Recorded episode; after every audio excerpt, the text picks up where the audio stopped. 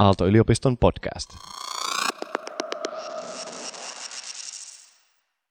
Mä väitän, että tekoälyllä ja data-analytiikalla on varmaan paikkansa operatiivisen toiminnan tehostamisessa, mutta strategiatyössä niistä ei voi olla hyötyä.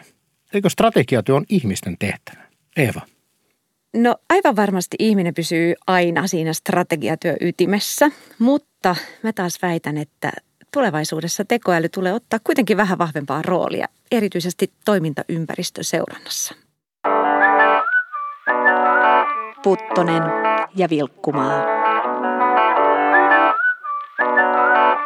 Vilkkumaa ja Puttonen.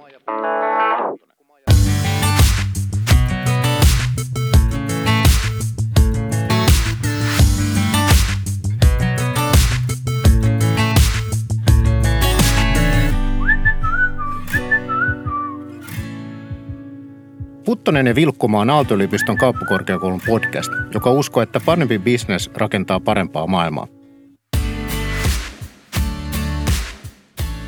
Jokaisessa jaksossa käsitellään yhtä liike-elämän aluetta ja pohditaan, kuinka asiat voisi tehdä paremmin.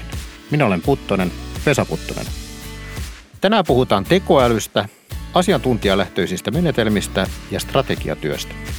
Täällä kanssani studiossa on apulaisprofessori Eeva Vilkkumaa kauppakorkeakoulun tieto- ja palvelujohtamisen laitokselta. Tervetuloa Eva. Kiitos. Täällä on myös VTT eli Teknologian tutkimuslaitoksen strategisen ennakoinnin päällikkö Sanna Malinen. Tervetuloa Sanna. Kiitos.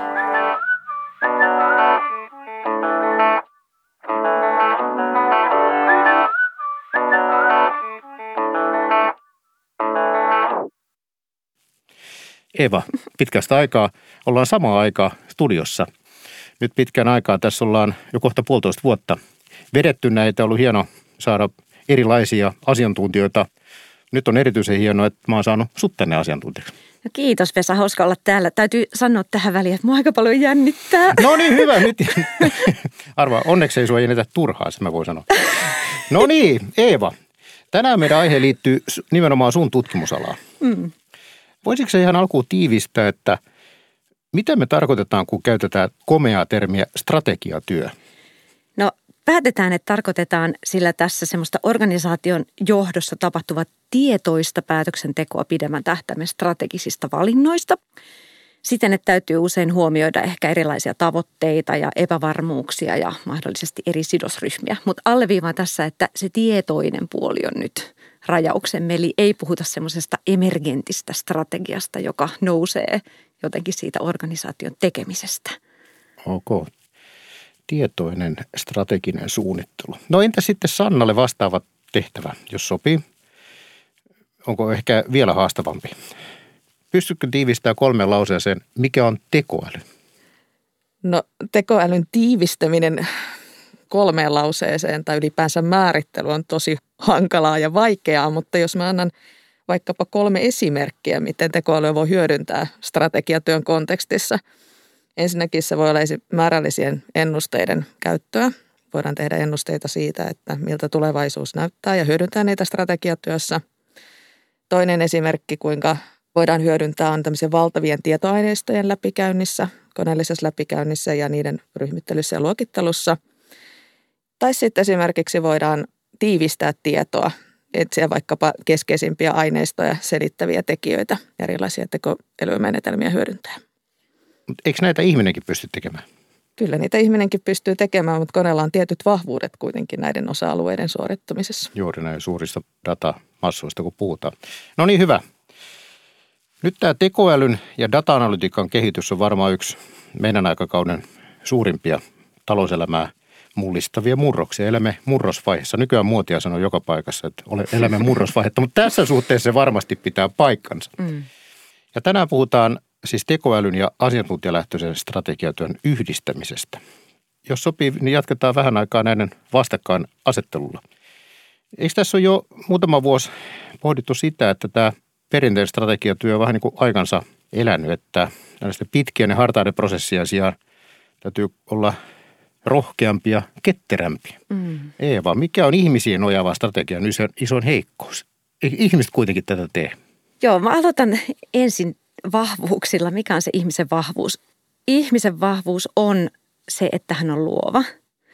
ihminen pystyy kuvittelemaan sellaisia asioita, mitä ei ole aikaisemmin tapahtunut. Eli se on hyvin tärkeää tässä strategiatyössä, koska kun katsotaan pidemmälle tulevaisuuteen, niin sitä todennäköisempää on, että tapahtuu jotain sellaista, jota ei ole tapahtunut aikaisemmin, jolloin tällaisista datalähtöisistä menetelmistä ei välttämättä ole niin paljon hyötyä. Mutta ja tämä on se, mihin ehkä Sannakin viittasi tuossa vähän aikaisemmin, että on monia asioita, jotka kone tekee vaan niin paljon paremmin kuin ihminen. Ja, ja otan esimerkin nyt skenaarioinnista, joka on sellainen asia, mitä strategiatyössä toki usein tehdään. Eli yksi semmoinen aika tavallinen tapa rakentaa skenaarioita on pohtia erilaisia epävarmuustekijöitä, niin kuin vaikka talouden kehitystä tai sääntelyympäristön kehitystä tai muuta vastaavaa. Ja sitten miettiä näille epävarmuustekijöille – erilaisia mahdollisia kehityskulkuja. Esimerkiksi talossa takasvaa tai tulee joku kamala lama tai jotain siltä väliltä. Ja sitten ikään kuin mallintaa näitä skenaarioita erilaisten kehityskulkujen yhdistelminä.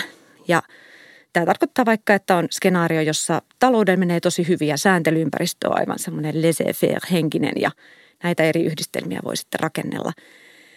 Mutta mutta siinä vaiheessa, kun näiden epävarmuustekijöiden lukumäärä kasvaa, meillä on vaikka kymmenen epävarmuustekijää, joilla on kullakin neljä erilaista kehityskulkua, niin tässä tulee tämä kombinatorisen räjähdyksen ongelma. Eli sitten meillä on yhtäkkiä neljä potenssiin kymmenen, eli meillä on yli miljoona mahdollista kombinaatiota niistä epävarmuustekijöistä. Ja tässä se ihmisen kognitiivinen kapasiteetti tulee vastaan. Eli hän ei pysty mielessään miettimään, että mitkä näistä miljoonasta skenaarioista olisi nyt kiinnostavat muu tarkastella. Ja tässä tämä kone auttaa. Kone pystyy tunnistamaan sieltä sitten ne, vaikkakin asiantuntijatiedon pohjalta esimerkiksi, mutta sellaiset skenaariot, jotka sitten kattaisi niin kuin mahdollisimman erilaisia tulevaisuuden kuvia, mutta olisi kuitenkin uskottavia. No tämä kognitiivinen puoli on yksi. Toinen on sitten nämä meidän ihmisten motivaationinoumat. Eli me ollaan usein taipuvaisia esimerkiksi ylioptimismiin. Jos meidät jätetään vain itseksemme ilman mitään systemaattista kehikkoa pohtimaan tulevaisuutta, niin usein me ruvetaan painottamaan niitä meidän kannalta mielekkäimpiä ja kiinnostavimpia tulevaisuuden kuvia.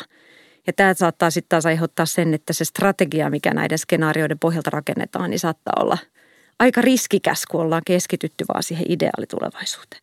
Ja viimeinen kolmas asia ehkä, mitä haluaisin sanoa näistä ihmisten huonoista puolista, niin on nämä valta-asetelmat. Eli sitten jos ei ole semmoista systemaattista keskustelukehikkoa, niin usein siinä käy niin, että se, jolla on se isoin hattu siellä huoneessa, niin se määrää, mistä puhutaan. Eikä välttämättä tietoisesti, mutta näin se vaan menee. Tämä kuulostaa nyt uhkavasti siltä, että se maailma, mistä mä jotenkin tykkään, niin mä oon tottunut, että johtoryhmä lähtee kolmeksi päiväksi Lappiin, mm. strategiapaleveria tulee sieltä ja on nähnyt sen yön ja, ja valon ja tulee ja sitten kertoo, miten asiat on. Niin se on ehkä historiaa. Mm, niin, ehkä se on hyväkin, että se on näin, jos Ehkä se on hyvä. parempaa bisnestä ja parempaa maailmaa. Parempaa bisnestä, parempaa maailmaa. No Sanna, Ratkaiseeko tämä digiloikka kaikki yritysten ongelmat? No ei varmasti ihan kaikkia, mutta kyllä se monessa avuksi on.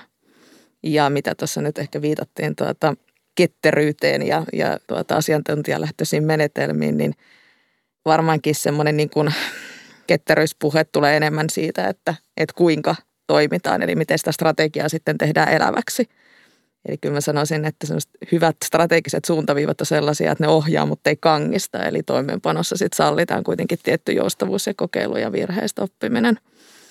Ja tämä kontrastointi, niin kiinnostavaa kuin se onkin, että laittaa asioita vastakkain, niin, niin, niin ne ei ehkä kuitenkaan ihan taivu toistensa vastakohdiksi. Eeva käsitteli jo kattavan joukon erilaisia tuota, asioita, missä koneen vahvuus ja koneen objektiivisuus mm. tai datan objektiivisuus paremminkin tulee esiin. Mutta sitten jos miettii sitä strategista tekemistä, että millaisen pitää olla, että voidaanko lähteä, tuota, voidaanko lähteä Lappiin tai voidaanko tehdä jä, jäykkä strategiaprosessi vai pitäisikö sen olla joustavampi – niin kyllä mä sanoisin, että kyllä varmasti sitä strategisia prosessiakin voidaan viedä ehkä enemmän siihen suuntaan, että esimerkiksi vaikka tämmöisiä juhlavien toimialakatsausten sijaan, jotka tehdään tyypillisesti siinä vaiheessa, kun lähdetään uudelle suunnittelemaan uutta strategiakierrosta, niin oltaisikin enemmän ja jatkuvammin se muutosten pulssilla. Eli, mm. eli viittaus jälleen tähän laaja-alaiseen toimintaympäristön havainnointiin, joten pystyttäisiin koko ajan sitten paitsi havaitsee niitä signaaleja jotka tulee, tai olisi hyvä tulla havaituksi, mutta myös sopeuttaa siitä niitä strategisia valintoja yhä jatkuvammin niihin joo, tästä nouseviin mä, muutoksiin. Joo, tästä mä oon Sanna kanssa ihan samaa mieltä, että just tämä niin koneen ja tämmöisten tekoälykojeiden ja menetelmien vahvuus on juurikin tässä niin kuin signaalien tunnistamisessa, siinä isojen tietomassojen käsittelyssä ja siinä jatkuva-aikaisuudessa. Ja, mutta nämä suuntaviivat, mitä sille tekoälyalgoritmille asetetaan, niin ne on toki sitten niitä ihmisen, substanssiosaavan ihmisen kehittämiä. Aivan näin. Että kone ei osaa niitä tietenkään itse asettaa. Ainakaan vielä. Ainakaan vielä.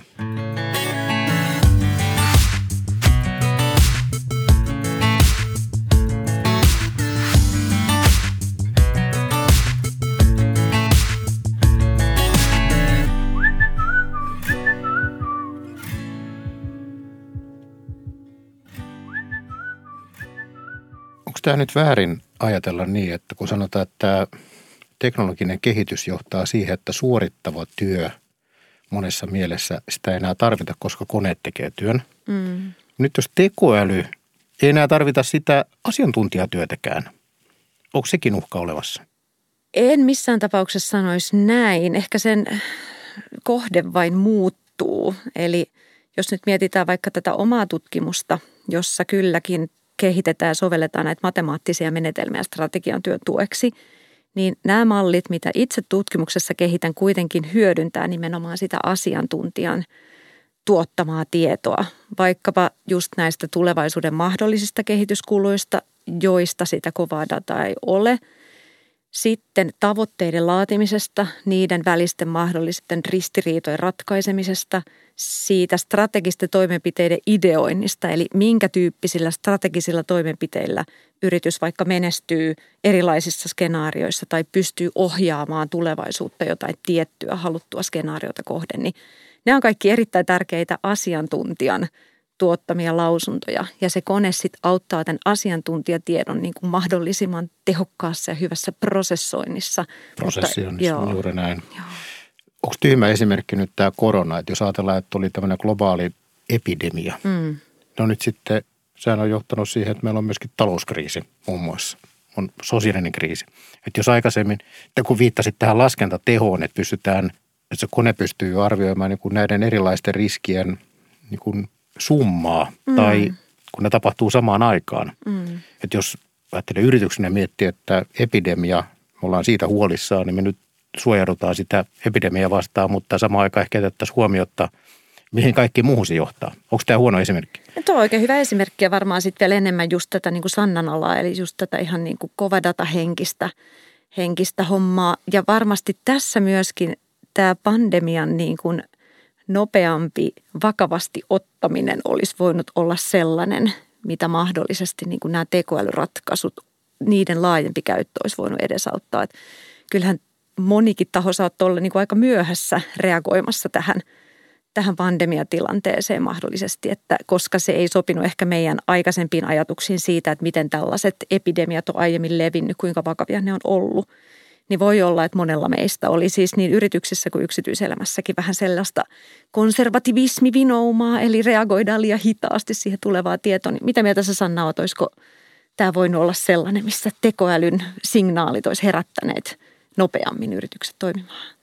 No varmaan tekoälynkin signaalit olisi voinut herättää yrityksiä nopeammin toimimaan, mutta toisaalta mä näen kyllä tämän koronan ehkä sellaisena niin kuin, myös niin kuin muita jo käynnissä olleita muutoksia kiihdyttävänä mm. tietyllä lailla. Eli tota, no vaikkapa tämä digitalisaatiohan nyt on hirvittävän hyvä esimerkki tässä, että ihmiset siirtyivät etätöihin ja yritykset valtavan nopeasti otti ihan siitä niin kuin teknologisesta valikoimasta työkaluja käyttöön, mitkä oli kyllä tarjolla jo kauan ennen sitäkin ja kiihdytti entisestään sitä kehitystä, että tietäen, että me ei niin kuin siihen vanhaan normaaliin esimerkiksi työnteon suhteen enää – tulla varmaan palaamaan, mm. vaan kaikenlaiset tällaiset niin kuin virtuaaliympäristöjä ja niiden hyödyntäminen, niin, niin sai niin kuin merkittävän lisänosteen tästä. Niin, sä näet nyt, tämän, että lasi on puoliksi täysi, että tässä on, tämä on, ollaan opittu hyviä uusia käytäntöjä. Lasi on ehdottomasti puoliksi täysi ja mä luulen, että korona oli siinä mielessä hyvä herättely, mitä tässä nyt tuodaan tähän niin kuin strategiatyön tekemiseen, että vääjäämättä se herättelee siihen, että toimintaympäristön tarkastelun täytyy olla laaja-alaisempaa – Varmasti valtaosa tuli koronan myötä yllätetyiksi liiketoiminnassaan, mm. mutta oikeastaan kukaan ei voi väittää, etteikö tätä olisi voitu ennakoida. Mm. Kyllä meille kyllä oli signaaleja, kyllä oli viestiä siitä, että, että tämmöinen globaalin pandemian uhka on ja se on hyvin todennäköinenkin, vaikka ei ihan tiedetty, koska se realisoituu. Eli tämä on hyvä esimerkki siitä, että jos se ikään kuin se oma tutka on tarpeeksi laaja, niin voit olla varautunut monenlaisiin asioihin tai ei välttämättä varautunut, vaan näet myös niin kuin mitä mahdollisuuksia niissä mahdollisissa negatiivisissa niin kuin kehityskuluissa voi, voi piillä.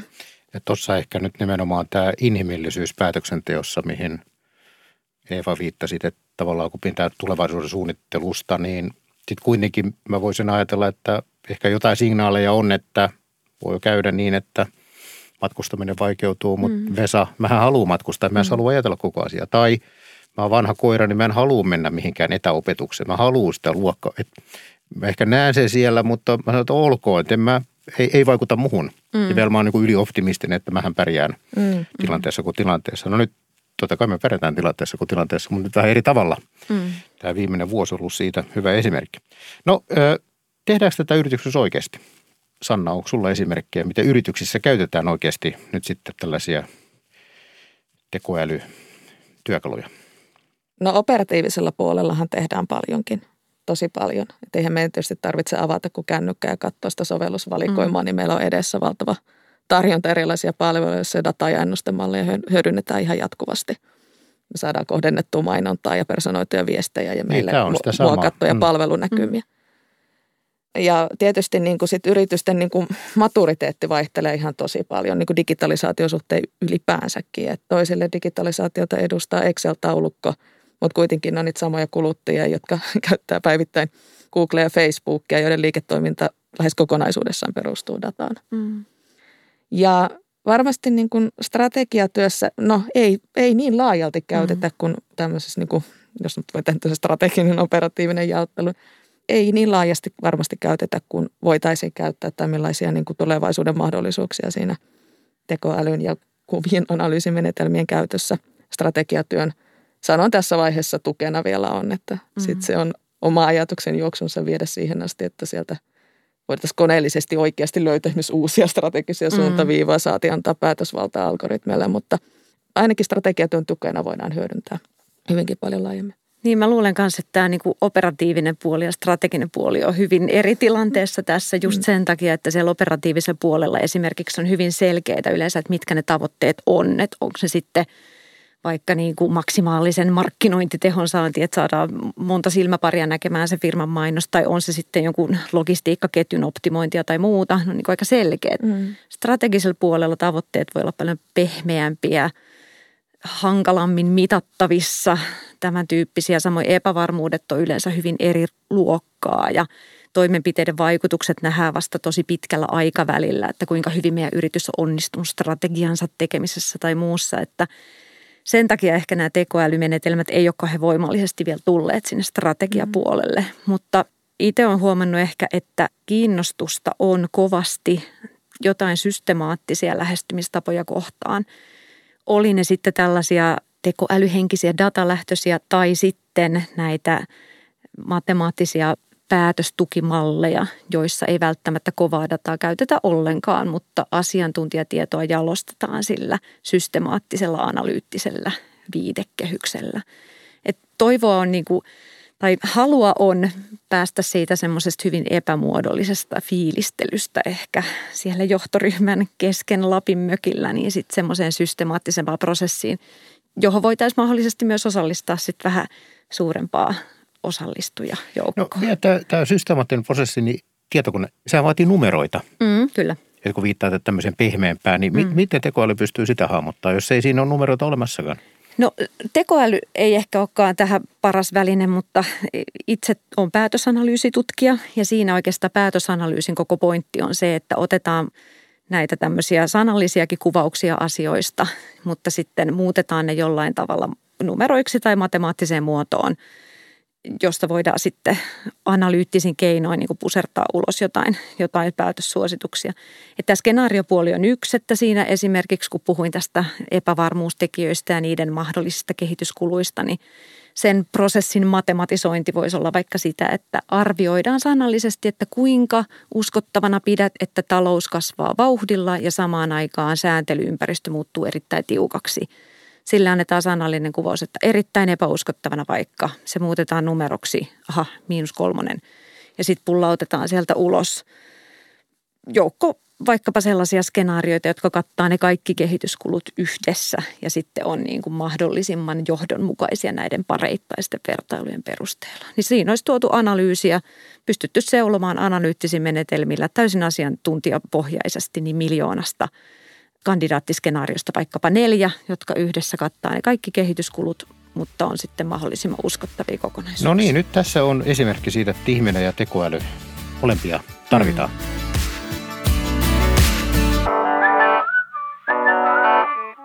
Puttoma, put, put, Puttonen ja Vilkkumaa. Sanna, sä oot VTT eli Teknologian tutkimuskeskuksen strategisen ennakoinnin päällikkö. Niin onko se niin, että sun työ on nimenomaan VTTn oman strategisen suunnittelun työstäminen? No me enimmäkseen tehdään strategista ennakointia yrityksille ja sitten tietysti myös julkisille organisaatioille. Eli teidän asiakkaille? Kyllä. All right. No onko teillä esimerkkiä sitten, onko se törmännyt tavallaan semmoisia, sä oot itsekin miettinyt, mm. vau, että nyt nämä yhdistyy. Mm. No mä jotenkin ehkä vielä nostasin tuohon, kun puhuttiin noista niin kuin, niin kuin menetelmistä, joita voidaan hyödyntää strategiassa, niin kuin ennakointimenetelmistä, tekoälymenetelmistä, mutta sitten on tämmöisiä koko joukko ennustemalleja, jotka toimii itse asiassa siellä operatiivisella puolella, mutta niitä voidaan hyödyntää myös strategisen suunnittelun tukena. Et esimerkiksi voisin nostaa vaikka tämmöiset niin kuin arvoennusteet, vaikkapa kuluttajan tai asiakkaan niin kuin arvon ennustaminen tulevaisuuteen tai vaikkapa poistuman ennustaminen. Mm. Nyt se tarkoittaa siis arvo on siis taloudellinen, no rahallinen arvo. Niin, esimerkiksi yksittäisen Joo. asiakkaan tuotto tai kateennuste mm. niin kuin tietyn määräajan eteenpäin. Ja sitten voidaan niin kohdistaa toimenpiteitä vaikka siellä operatiivisella tasolla, kun nämä ennusteet käyttäytyy tietyllä tavalla, mutta sitten ne myös saadaan summattua sinne strategisen päätöksenteon tueksi. Katsoa, että miten mm. meillä menee ikään kuin koko asiakaspääoman tai tuotepääoman ylikatsottuna näiden ennustemallien valossa. Mm. No miten kun tämä maailma muuttuu nyt, en tiedä onko se aina muuttunut kovaa vauhtia, nyt se tuntuu muuttuvan niin kuin ehkä tämän koronankin takia, mm. mutta myöskin näiden datamassojen käytössä olemisen, että ne on tullut käyttöön ja vaikka ruokakauppaa miettii, että sehän oli siis kaikki ne vuodet, mitä itse muistan, niin ruokakauppa oli ruokakauppa. Mm. No nyt se muuttuu ihan kauheata vauhtia. Niin miten tämmöisiä suuria myllerryksiä pystyy jotenkin tunnistamaan. Auttaako tekoäly siinä? Niin, ruokakauppa ehkä toimialana on sellainen, jossa se kuluttaja tai se asiakas on hyvin lähellä ja niin kuin erittäin keskeinen. Et mä luulen, että ruokakaupan tapauksessa niin se asiakastarpeiden seuranta on se kaikista tärkein asia ja ne tarpeet muuttuvat, mutta ehkä ei niin nopeasti kuin mitä voisi mitä jossain muussa toimintaympäristössä ehkä voisi tapahtua. Et mä luulen, että ruokakauppa on sellainen, että niin kuin oikeastaan mikä tahansa muukin toimiala on se, että se on tärkeintä, että kysytään ne oikeat kysymykset, että kyllä ne vastaukset sitten sieltä löydetään varmaan erityyppisin menetelmin, mutta just se, että keskitytään siihen, että mitä se asiakas oikeasti haluaa ja se tarvitsee. Nyt tähän mä puutun nyt, kun mietin, että tätä ei tekoälykään olisi pystynyt sanomaan, koska, tai ainakaan jos olisi minulta kysytty, mm. muistan aikoinaan, kun kännykkä Nokia kertoi, että heille tulee nyt tähän puhelimeen kamera. Mm. Mä mietin, että herran aika puhelimeen kamera, että kuka haluaa ottaa kissastaan kuvan, kun sullahan on kamera. Mm. Että kännykkä on kännykkä. No, aika paljon on muuttunut nyt sitten. Mullakin on koiran kuva tietenkin tuossa ensimmäisenä heti kännykässä. Jos multa oltaisiin kysytty, että haluatko kameran kännykkä, mä en ehdottomasti en, mutta Nokia jotenkin näki sen etukäteen. Ja näki ennen kuin asiakkaat. Asiakkailta ei voi kysyä. Niin, saa tämä Henry Fordin vanha sanonta tietysti, että jos olisin kysynyt asiakkailta, niin he haluaisivat nopeampia hevosia. Niin, juuri näin, tota, juuri näin. Tämä, tämä on tosiaan tämä, mutta tota, mutta sanotaan, että se voi mennä toisinkin päin, että välillä ehkä Nokia on hyvä esimerkki siitäkin, että tehdään paljon sellaista, sellaista mitä sitten taas kun ei ole kysytty asiakkaalta, niin kukaan ei halua. Aivan, niin se on tämmöinen tasapaino. Joo. Mä jakasin tämän melkein niin kuin ihan datamielessäkin kahteen. Että on se mm. ulkoisen maailman havainnointi ja sitten sen jälkeen tosi tärkeä se, että mitä se oma data kertoo tästä mm. niin kuin tilanteesta. Ja tässä strateginen ennakointikin, jonka parissa nyt itse teen töitä, niin se on niin kuin ihan keskeistä on se, että otetaan koko ajan huomioon riittävän laaja-alaisesti mm. niitä muutokseen vaikuttavia tekijöitä. Ja tässä kuvassa se ruokakauppahan on niin kuin, no on se haasteiden äärellä, mutta ennen kaikkea uusien mahdollisuuksien äärellä. Jos ymmärretäänkin katsoa vaikkapa sitä asiaa laajemmin, että mikä on tulevaisuuden verkkokauppakuluttaja. Mm. Mitä tulee vaikuttaa ja painottumaan niiden kuluttajien ostotavoissa ja arvostuksissa. Ja siinä se ulkoisen datan ja toimintaympäristön kartoitus on mm. ihan, ihan kullanarvoinen. Mutta sitten tarvitaan se oma data todentamaan sitä, että hei, että onko todella näin. Että jos nyt ajatellaan, että me ollaan nähty, että, että vaikuttaa siltä, että kuluttajat arvostaa, no sanotaanko vaikka nytten kestävää kehitystä ja, ja vihreyttä ja tämän tyyppisiä arvoja – niin sitten olisi hyvä jotenkin pyrkiä sen niin kuin oman datan kautta todentamaan, että onko todella esimerkiksi vaikka pieni hiilijalanjälki niin semmoinen asia, joka ohjaa näitä mun verkkokauppa-asiakkaiden mm. ostopäätöksiä. Ja mm. onhan kai myöskin niin, että elää siinä ajatuksessa, että ihmiset kaikki kiinnittävät tuohon kovasti huomiota. Nyt jos data ei tue sitä, mm. niin se data kertoo sen, että nyt meidän pitäisi alkaa miettiä uudelleen, että kannattaako tähän enää satsata vai? No juuri näin, tai sitten, että voimmeko tehdä jotain tämän toivotun kehityskulun mm. eteen. Eli jos me käydään vaikka ihan semmoista epäsuoraa dialogia siinä, että näytetään tälle verkkokauppa-asiakkaalle, että hei, että nythän tämä hiilijalanjälki on tässä hiljalleen parantunut, niin alkaako se mm. mennäkin hiljalleen siihen kuluttajakäytökseen, vaikka aluksi näytti, että se ei, ei ole niin kuin ohjaava tekijä.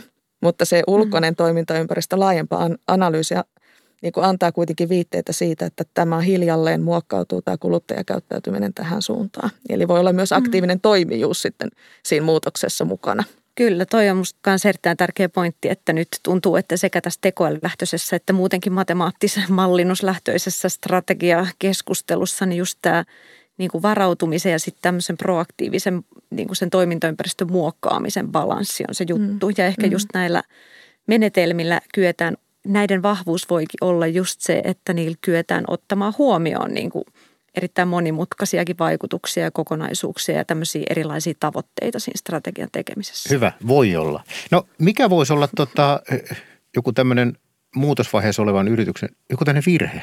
Että se yrittää kyllä ja käyttää työkaluja, mutta missä se menee vikaan? Mm, No nyt tietysti muutosvaiheessa oleva yritys voi olla niin monenlainen, että startup mm. tuota, vaiheen, kehitysvaiheen tuota, ja siihen liittyvien muutoksien virheet on varmaan hyvin toisenlaiset kuin vaikka jos kaksi isoa yritystä fuusioituu ja, ja käyvät läpi sellaista muutosta. Mutta jos mä tähtää johonkin siihen välille, niin sellainen ehkä vanhasta irti päästäminen, että jos ollaan oltu siinä kannattavassa liiketoiminnassa aikaisemmin, mm. tiedetään kuinka se on saatu toimimaan. Se mm. vanha on saatu toimimaan näillä keinoin hyvin, niin on iso iso houkutus viedä ne, ne sieltä opitut läksyt siihen uuteen, kun lähdetään kehittämään uutta. Ja ne ei välttämättä sit siinä uuden kehityksessä olekaan niitä kaikkein ikään kuin toimivimpia keinoja. Sanna viittasit siihen, että jos mietin itse olisi hallituksessa, että katsotaan, että nyt esitetään, että nyt pitäisi ottaa uusia työkaluja mm. käyttöön, se tarkoittaa mm. investointia. Mm. Mulla on kannattava bisnes, homma toimii, ihan hyvin. Miksi mä lähden sitä nyt sitten kokeilemaan uutta, joka mahdollisesti jopa kannibalisoi sitä mun vanhaa kannattavaa bisnestä. Sitten mä lähden investoimaan siihen. Se on epävarmaa. Sä viittaat siihen, että pitää olla sinnikäs sitten ja jatkaa niin kuin riittävän pitkään. Mutta sitten se on jossain tasapaino myöskin, että se pitää myös osata tappaa, eikö niin? Mm. Että jos ei, ei niin, että jos ei homma sitten toimi, niin se pitää olla myöskin sitten rohkeutta siihen, että se tapetaan ja sitten mahdollista, että jossakin mm. palataan siihen vanhaan bisnekseen. Kyllä. Ei mm. toiminut, mm. eikö niin?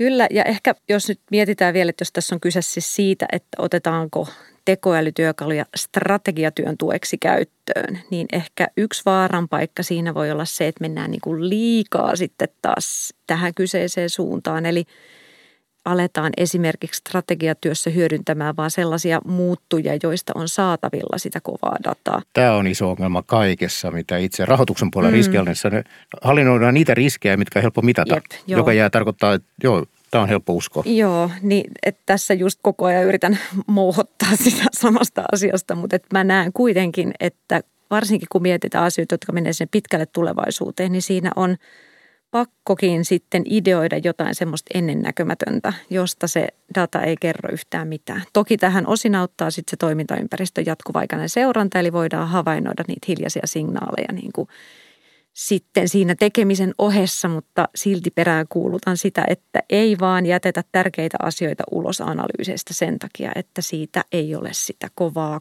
koneluettavaa dataa saatavilla. No nyt mennään tähän lopussa oikein pitkälle. Mennään ennustuksiin. Mennään dystopiaan ja utopiaan.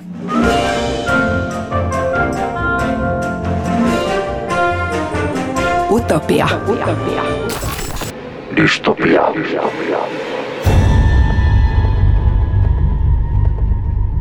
Tästä dystopiasta on muutama elokuvakin tehty sitten, kun tekoäly ottaa vallan. Mutta sanotaan nyt vaikka 20 vuoden horisontilla, niin mikä tämä ihmisen ja tekoälyn yhteispeli voisi huonommillaan olla?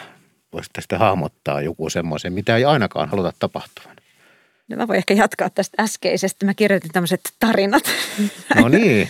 skenaarioille. Että puhtaasti tässä dystopiassa siis puhtaasti datapohjaiset automatisoidut tekoälymallit ovat vallanneet strategiatyön ja tämä on johtanut tilanteeseen, jossa strategia keskittyy vain niihin mittareihin, joista on saatavilla suuret määrät kvantitatiivista dataa. Strategia päivitetään jatkuvasti reaaliaikaisen KPI-seurannan perusteella. Pitkän tähtäimen suunnittelu ja pehmeät, vaikeasti mitattavat tavoitteet unohtuvat täysin. Mittarit ohjaavat kaikkea toimintaa. Henkilöstö turhautuu ja liiketoiminta kärsii.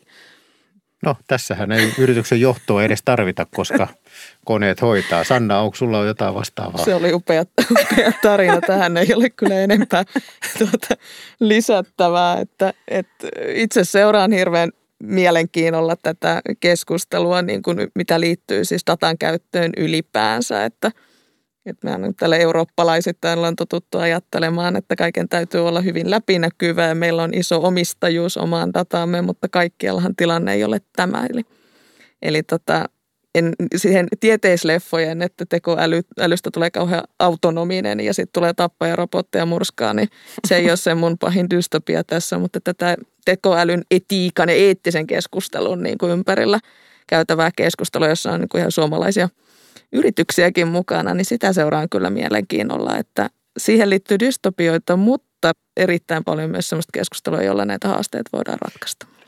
Siis suomalaisia yrityksiä mukana tässä? Tässä... Tekoälyn etiikan saralla kyllä. Ah, siis pohtimassa sitä etiikkaa vai, vai? Joo, ja sitten kun kehittämässä ikään kuin semmoista niin kuin läpinäkyvyyttä siihen, kun sen ajatellaan, että nämä tekoälyn menetelmät on vähän tällaisia niin kuin blackboxeja, tämmöisiä mustia laatikoita, että se algoritmi nyt pulauttaa sieltä jonkinlaisen päätö, hmm. päätöksen ulos vähän niin kuin tekijöille, jotka ei välttämättä ole niin kuin helposti todennettavissa, niin tämän tyyppiseen problematiikkaan no, sitten no, tarjotaan Mä, mä en tykkää tästä, tästä dystopiasta. Mennään optimistiseen, sopii, niin optimi, optimistinen skenaario. Ei voi No niin, utopia, ihmisen luovuus ja kriittinen ajattelu sekä tekoälyn ylivertainen kyky tiedonkeruuseen ja käsittelyyn yhdistyvät saumattomasti. Uusien työkalujen avulla kaikki yrityksen päätöksenteon kannalta olennainen tieto saadaan hyödynnettyä strategiatyössä, mukaan lukien koko henkilöstöosaaminen ja näkemykset. Ja tämä sitouttaa henkilöstöä entistä vahvemmin strategian toteuttamiseen, mikä johtaa parempaan organisaatiokulttuuriin ja kestävämpään liiketoimintaan. Hyvä. Sanna, osaako pistää paremmaksi? No en varmasti parempaa tarinaa mutta, mutta kyllä mun ihanteellinen tulevaisuus liittyy siihen, että jatkamme tällä kehityskululla, jossa meillä on eden, koko ajan enemmän ja enemmän niin teknologisia mahdollisuuksia antaa koneen tehdä tosiaan siinä, missä kone on hyvä. Se on hyvä toistossa, se on hyvä tarkkuudessa, se on hyvä käsittelee suuria määriä tietoa ja sen jälkeen ihminen voi sitten joko hyödyntää laaja-alaisesti sitä koneen jo jalostamaa tietoa, kohdentaa tekemistään – paremmin tai sitten suuntaa energiansa ihan uuteen ja uudella tavalla tuottavaan, kun kone ottaa niitä, niitä asioita, missä se on hyvä harteilleen ja me voidaan sitten suunnata energiamme tosiaan uudella tavalla. Tästä mä tykkään. Siis me saadaan keskittyä siihen, mitä me itse tykätään, missä me ollaan parhaimmillamme. Jep. Kiitoksia. Tähän on hienoa lopettaa. Kiitoksia Eeva. Kiitoksia Sanna. Kiitos. Kiitos.